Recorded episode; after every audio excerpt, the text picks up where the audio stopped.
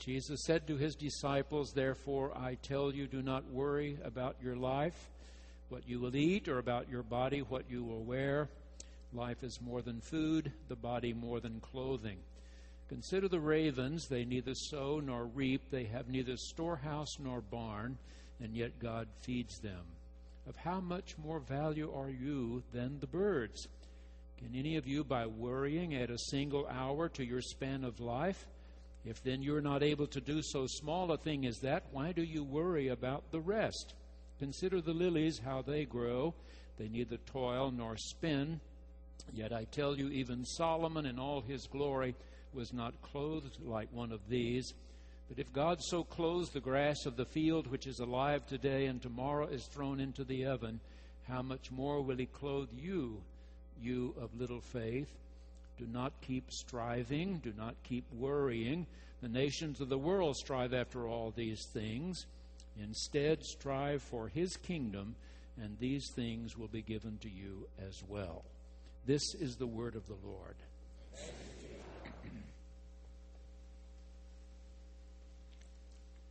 If you've been here all summer, you know that our lections are found in those 10 chapters between the 9th and 20 and 19th chapters of Luke's gospel where he has told us that Jesus has set his face now toward Jerusalem that he has left Galilee in the north he is skirting around the Samaritan territory on his way to Judea and the capital city of Jerusalem on the way, a young man asked him to make his brother divide the inheritance with him. Jesus refuses, but instead tells them a story about a rich man who had the biggest harvest he had ever had in his life.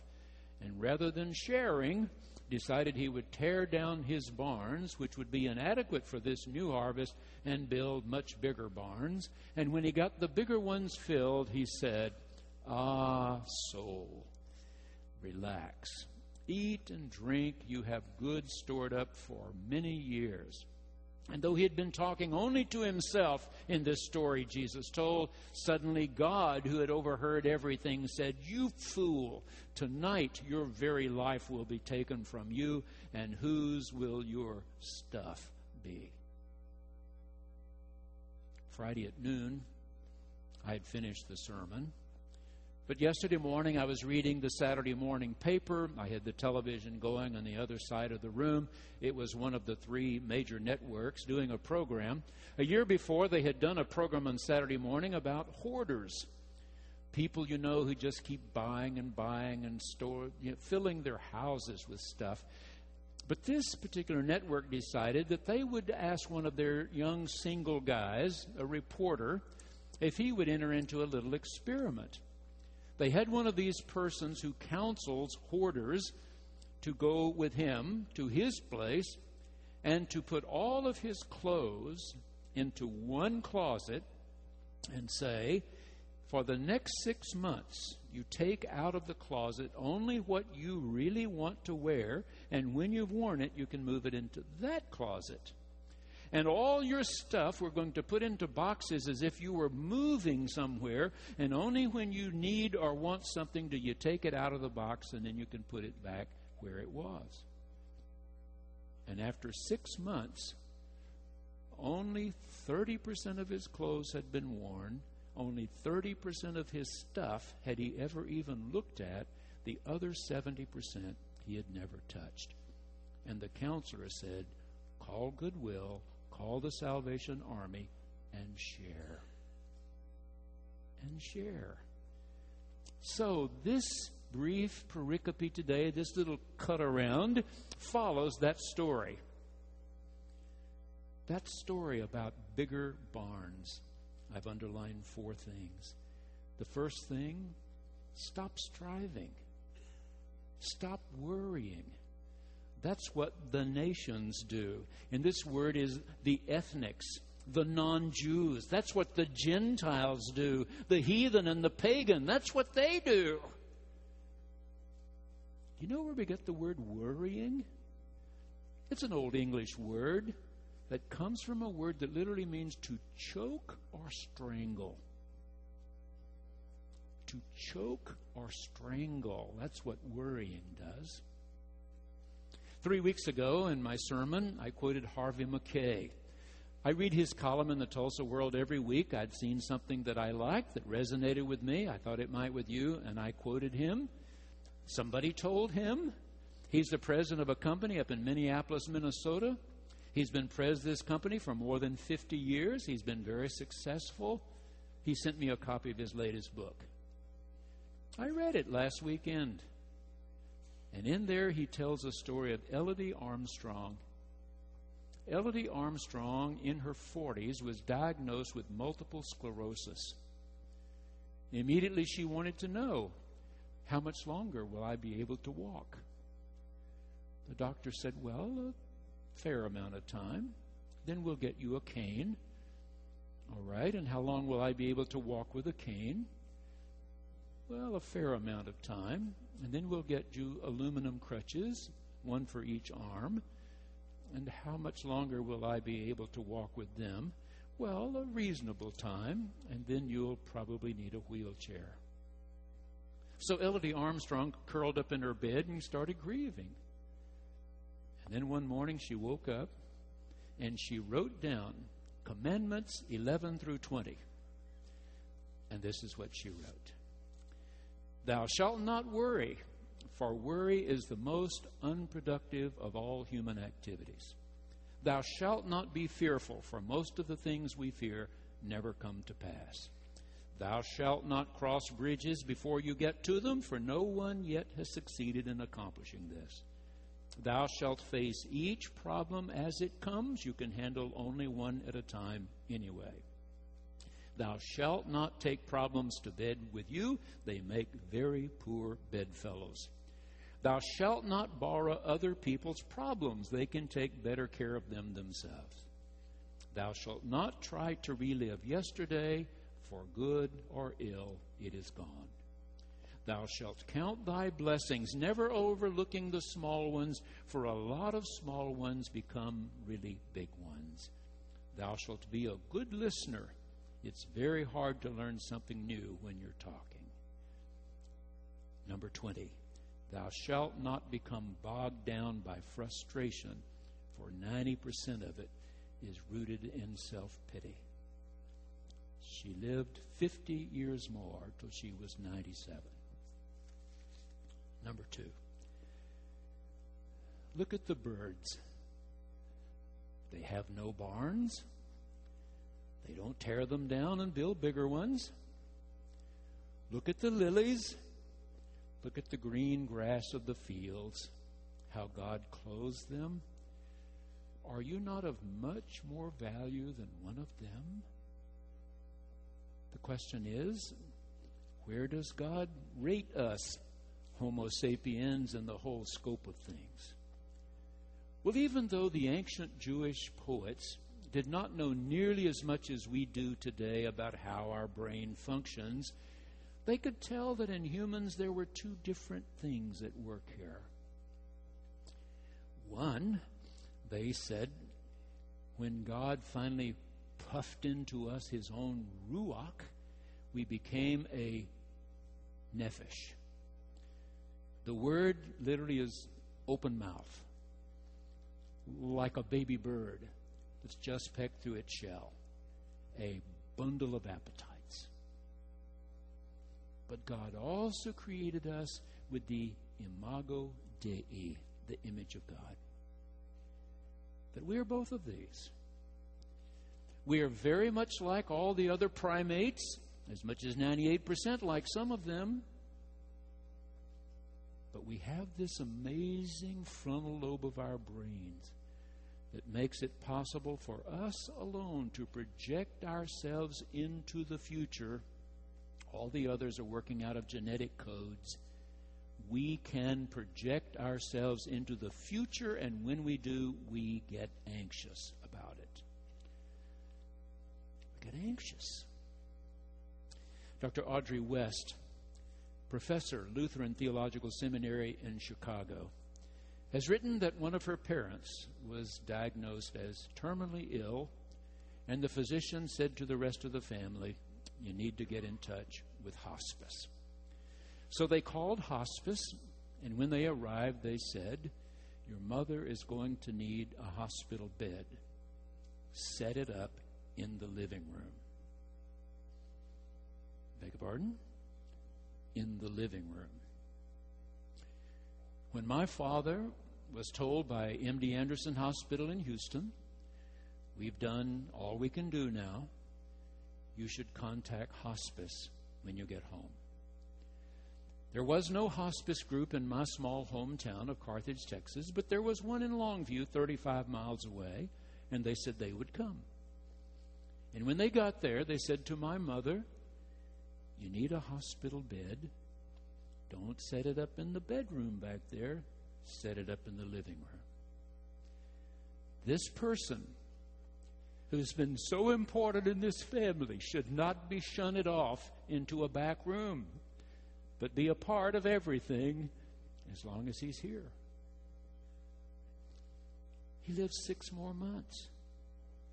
Gail and I were going down every other Thursday after work for me, driving 310 miles to give my brother and his wife, my sister and her husband, a little break. My mom wouldn't leave. But for 48 hours, we did the best we could, and then Saturday night, we drove all the way back to Tulsa for me to preach that morning. But every time we would get there, my dad would ask, How's Allison, our daughter in law? She was pregnant. She's fine. Now, when is the baby due? Late October, Dad. Okay. Two weeks later, how's Allison? She's fine. Now, when's the baby due? Late October.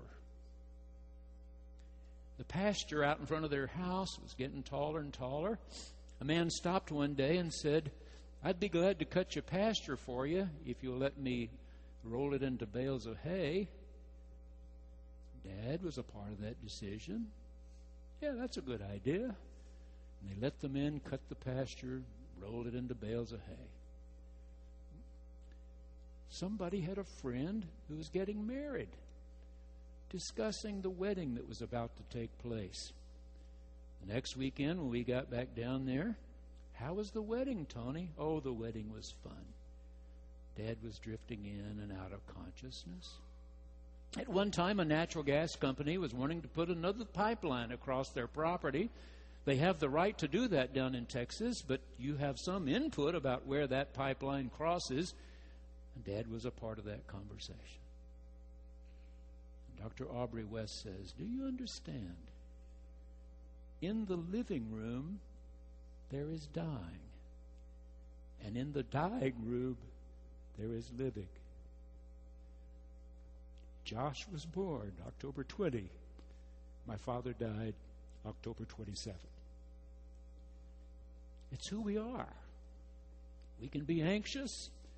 We can worry. This can cause us to want more stuff and more stuff and more stuff. Or we can become not those of little faith, but those of much faith. Underline number three.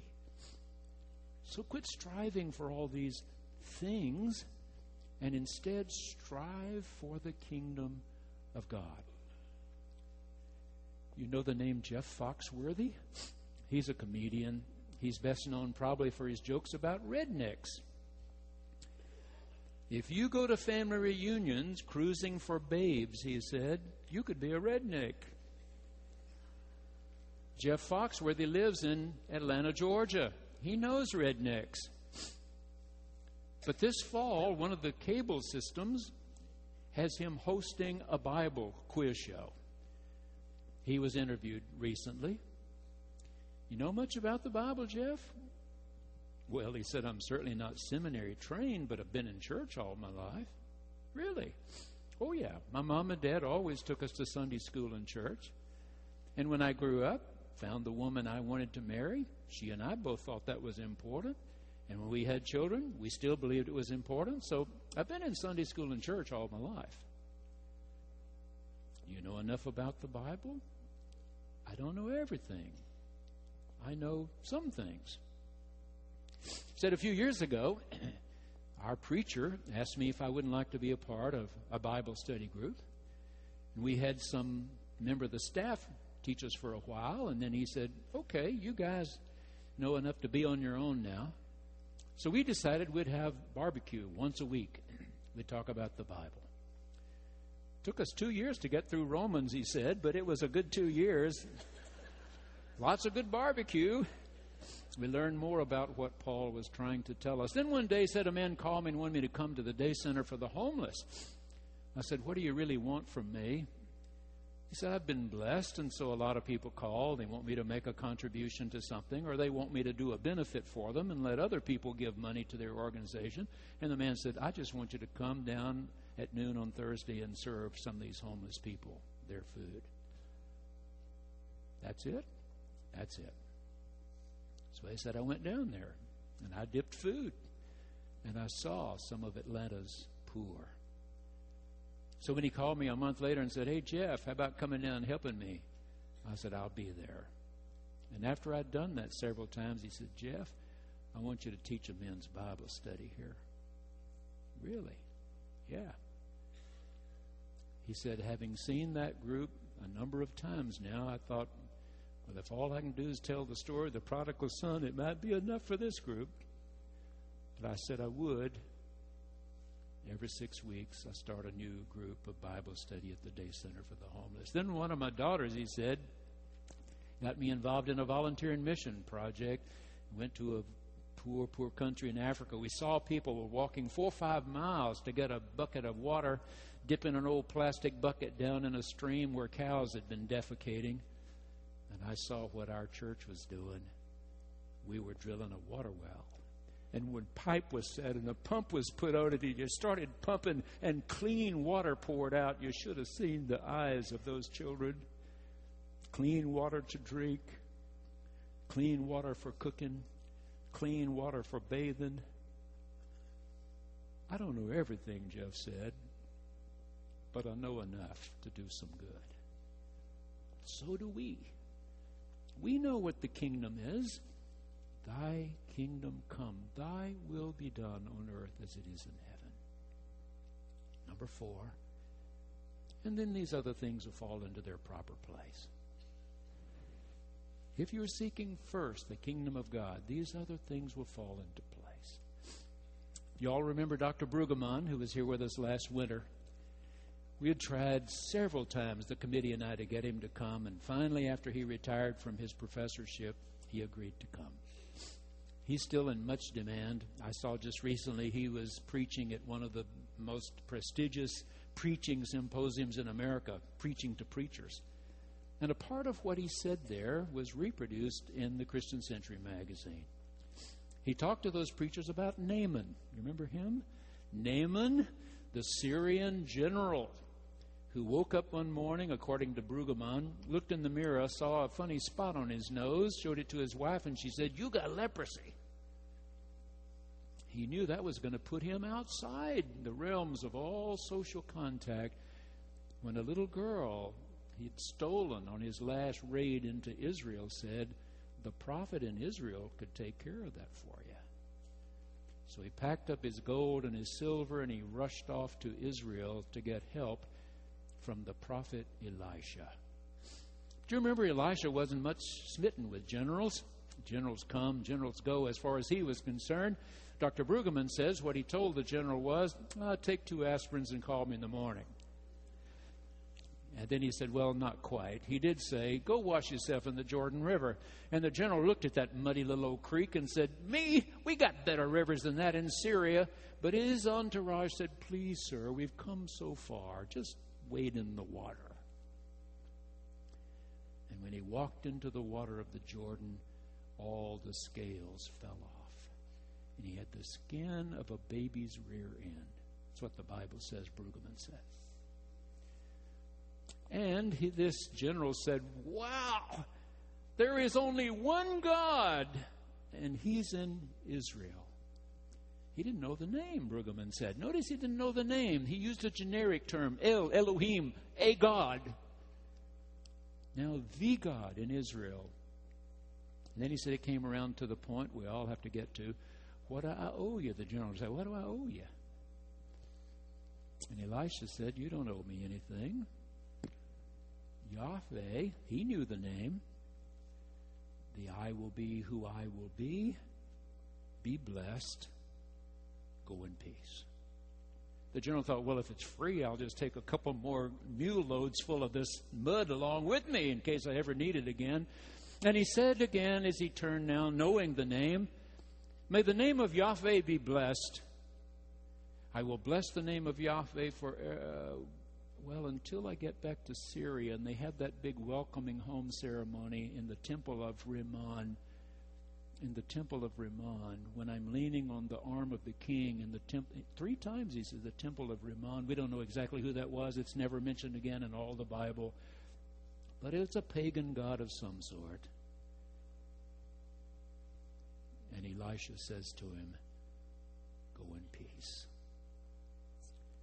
Go in peace. Why didn't Elisha rant and rave and say, You idiot! You ungrateful wretch.